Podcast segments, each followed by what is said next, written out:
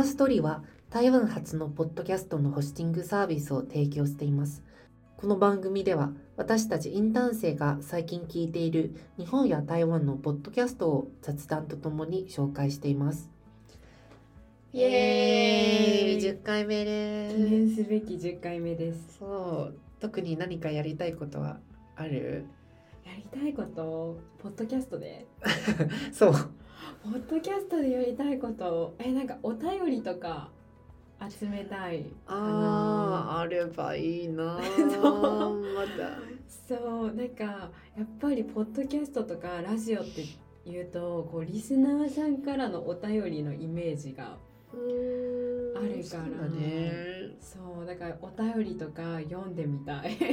こうえー何々さんからのお便りです、ありがとうございますってやってみたい。X の方を見るのはどう？結構前紹介した番組がこうリツイートしてくれたそうでそれをちょっとね読み上げたらどうかな。あーいいね。う、ん、確かになんか私たちが紹介した番組のポッドキャスターの方がリツイートとかいろいろしてくれて嬉しいよね。そう。なんかそれをまあちょっとまあなんかその恩返しみたいな形であちょっと番組で番組内で読んで、うん、いいねいいね。感謝の気持ちがちゃんと受け取ったよっていう風に伝えてみよいいね。これはまたポッドキャストのいいところじゃない、うそう。音声で。うん。ね、気持ちもっと伝わると思う。そう。でも最初はねあの番組の紹介とか皆さんにお届けしたいと思います。はーいじゃあ最近高見さん何を聞い何を聞いた？私はね最近あの大久保佳代子とラブブララブっていうポッドキャスト。言いにくいね。あまた1位になったそのポッドキャスト番組？大久保さんの。1位になってた？あお確か前見た時あー。うん。そうだったんだ。私なんかランキングとか見てなくてなんかちょっと雑談系が聞きたいなって思ってたまたま見つけたのが大久保佳代子さんのこのポッドキャストで。うん。なんか大久大久保佳代子さんってわかる？あの最近見てるその「女が女に怒る夜」ってなんか出演したようで。それを見てその人が知ったの。う。ん、結え芸能人なの？そうそうそう。お笑い芸人女芸人みたいな。そう。本当に面白いかった。そう、うん。本当に面白くて。で多分40代ぐらいなんだけどまだ結婚もしてないしこう自分の恋愛観とかもう下ネタをズバズバ言う とさなんかね爽快感がある人なの聞いててああなるほど。そうその方がこの番組に寄せられるお便りをこう読んでお悩み相談みたいなあ同じお悩み相談あ結構うんうん多いね。そうなんか結構多いんだけどそれででもなんか他の人って結構あのなんだ共感したりってするじゃん。あわかります。私もそうなんですみたいな感じじゃなくて結構大久保さんはズバズバ言うから もう聞いててすごい爽快。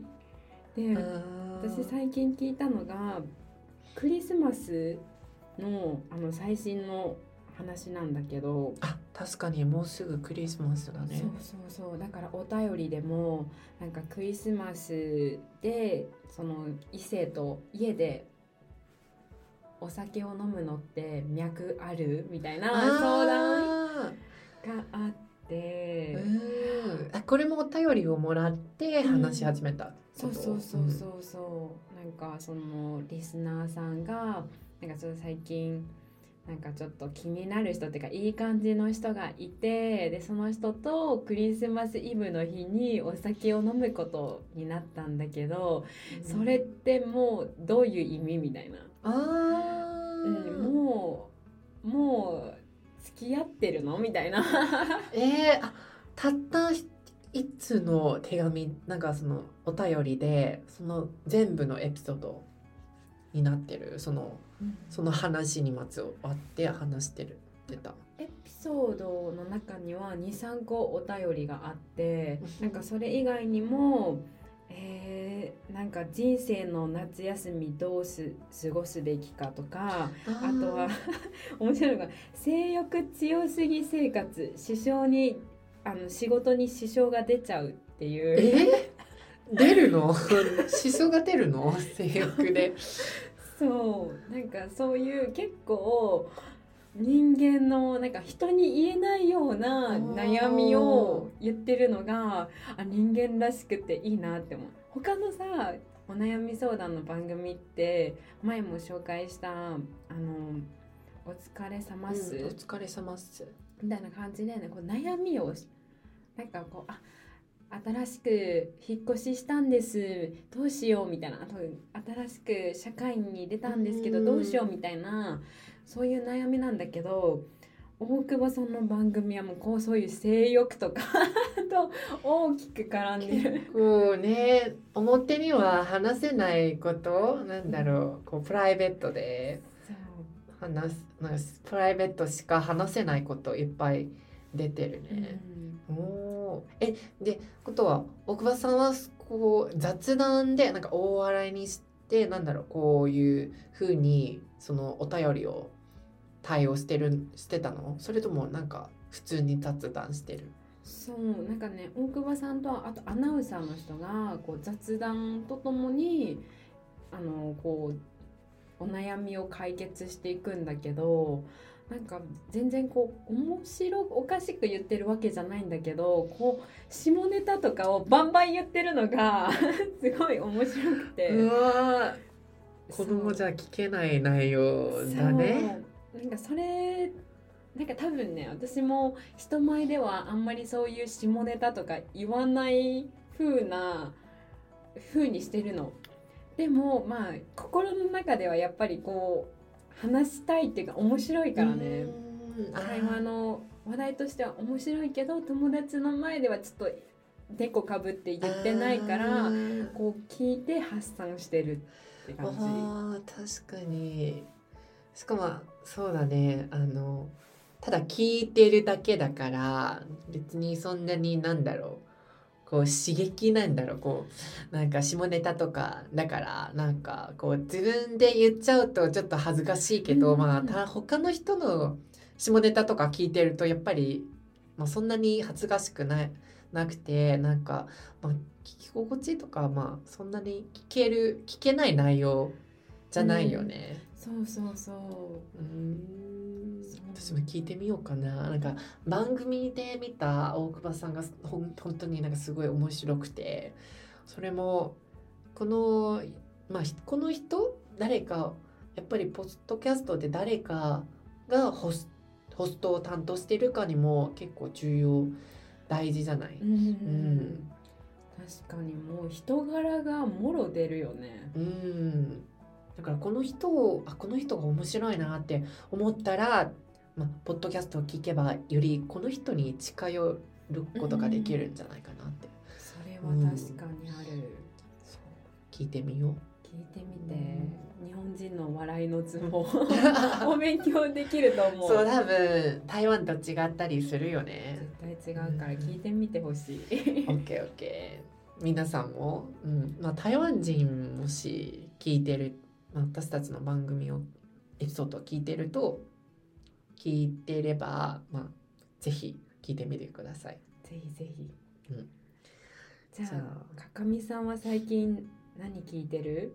私はえっ、と番組名は感情原稿化研究所うん。読みづらいちょっと そう感情を原稿化する研究所あどう原稿化するかを研究する番組みたいな。でも研究って聞くと難しそうじゃない？そう。でもなんか私聞いたエピソードは、まあ、特にすごい深掘りしてなくて特にも大体こうホストとゲストさんがある感情を取り上げてその感情をどう表現していくか言語言語で表現していくかを話し合うみたいなか流れだから、まあ、特に、まあ、そんなにこう深掘りなんだろうこうなんだろうホストとゲストさんまで知らない知らない感情なんだろうこう原稿化できないからなんかリスナーと一緒に探るみたいな感じになるからそうでも確かにさ感情とかって抽象的なものを言葉に表すって本当に難しいよね。そうだねなんか普段きまあ普段まあ普段気づかない感情もあるしさらにさらにその感情を言語化していくのかどういうふうに言語化していくのかもさらに難しくなるよね。ねえそこからまた人に伝えるっていうのが難しくない？そう。言語化自分でできたと思っても伝わらないことっていっぱいあるし。そうそうそう。だからなんだろう。なのでなんか本当はなんか教えてくれるんじゃなくて一緒に考えるみたいな。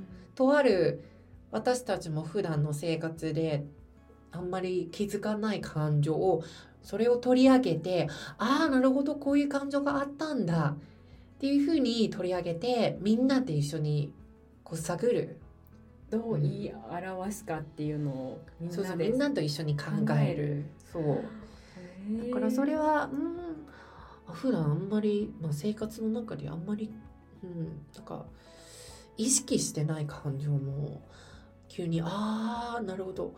こういう感情もあるんだねって、うん、それはエピソードと一緒にしょ一緒に考えるの？なんかこういう例があってみんなで考えていく感じ？そうだね。あの多分大体一つのエピソードで一つの感情を取り上げて話し合うんだけど私は今回聞いたのはえーっとまあエピソード名に書いてあるけどやりたいとやらなきゃの間の気持ち絶妙だね。そう。でしょ？なんか感情とも言えるんだってそれを聞いてあなるほど。確かにかんなんか感情の一種なのである種の感情なんだけどそれを普段あんまり気づかないよね。うん。そう。であのやっぱりなんだろうこうやらなきゃっていうやらやりたいとやらなきゃっていう間にはなんか何らかの義務がつけられているんじゃない？その義務で生じたその義務がつけられた上で生じた感情は一体どういうふうに言語化するのかをあのそのエピソード内で話してた。えもうすごい。難しいよね。難しいけどかかみさんの言語化がすごい上手だから。めっちゃわかる。いやななんかそうそうだね。なんか例えばなんかす好きで始めたこと、まうん。番組内で話してたやつなんだけどなんかあの好きで始めたことなのに結局毎日毎日やっていくと急にあ今日もやらなきゃっていう考えになんか変えちゃう。なんか変わっちゃうんだよね。変わっちゃうよね。最初はやりたいっていう気持ちなんだけど結局ややらなきゃっていうなんかプレッシャーがあの生じたっていう、うん、その間でどういう気持ちどういうその気持ちをどういうふうに健康で表すのか。えーなんか本当に絶妙なラインだね。考えたことあるようでないような感情だね。なんか嫉妬とかなんかこういうまあ細かい感情もあるけどそこまでそこまでそうそうそう。なんかずっとあのげんあれげん感情言語化そうだね。なんかそんなに難しくないんじゃない。なんか普段なんか嬉しいとかあーなんか羨ましいとかあームカつくとかそういう簡単に言えるたなんか感情の言葉なのに。確かに。なんか私題名聞いた時にふと思思ったのが服とか見てもう最近だったら可愛いしか言えないじゃん。それをなんかいろんな違う言い方をみんなで探るのかなって思ったんだけどなんかもうもっと抽象的なものを言葉に表すんだね。そうだねう。んそれが一番面白いとこだと思う。なんかまずまあエピソードにはその答えを教えて教えてくれてなくてみんなと一緒に探るっていうとこが好きなの。うんいしいね。しかもこのエピソードなんかホストさんはすごくまああの私が知ってる作詞家なんだけど、うんうんうん。そうあの畑明先生。畑明っていう方なんだけどあの作詞家で結構アニメとかアニメのオープニオープニングとかエンディングの曲を、まあ、作詞を担当している人なのでそれそのその人のエピソードを聞聞いているとさらにこう説得力みたいななんだろうこうやっぱり作詞家ならではのその感情の細かさ感情の深さがなんか伝伝わってきたって感じ。うん、そうね歌の歌詞とかって本当に深いよね。そうなんかそのそうこういうこんなになんか作詞できる人さえなんか感情を言語化どうで言語化するのかもずっと考えてるのを聞いてなるほど。なんかなんかこれはごく普通なことなんだね。なんかどういうふうに言語化するのか、うん、それをなんか作詞側までもかんなんか答えを答えをなんか見つけれないみたいな、うん、答えがないから余計にみんなで考えないといけないね。そうだね。人によっても違うかもしれないし。うん。それをどういうふうにねなんか人人ひまあ、まあ、人が、まあ、あることになんだに対して感じた感情も人によって違うからそれもその感情の違いによってなんかあの言語言語で表した表された言語も違ってくるじゃん。面白い。そう。聞いてみてください皆さんも、うん、ぜひ、聞いてみよう。今回は大久保佳代子さんのポッドキャストと感情の言語化のポッドキャストを紹介しました。どうでしたか？この番組は週に1回更新してしてますので登録とコメント待っています。ではまた来週。バイバイ。イ。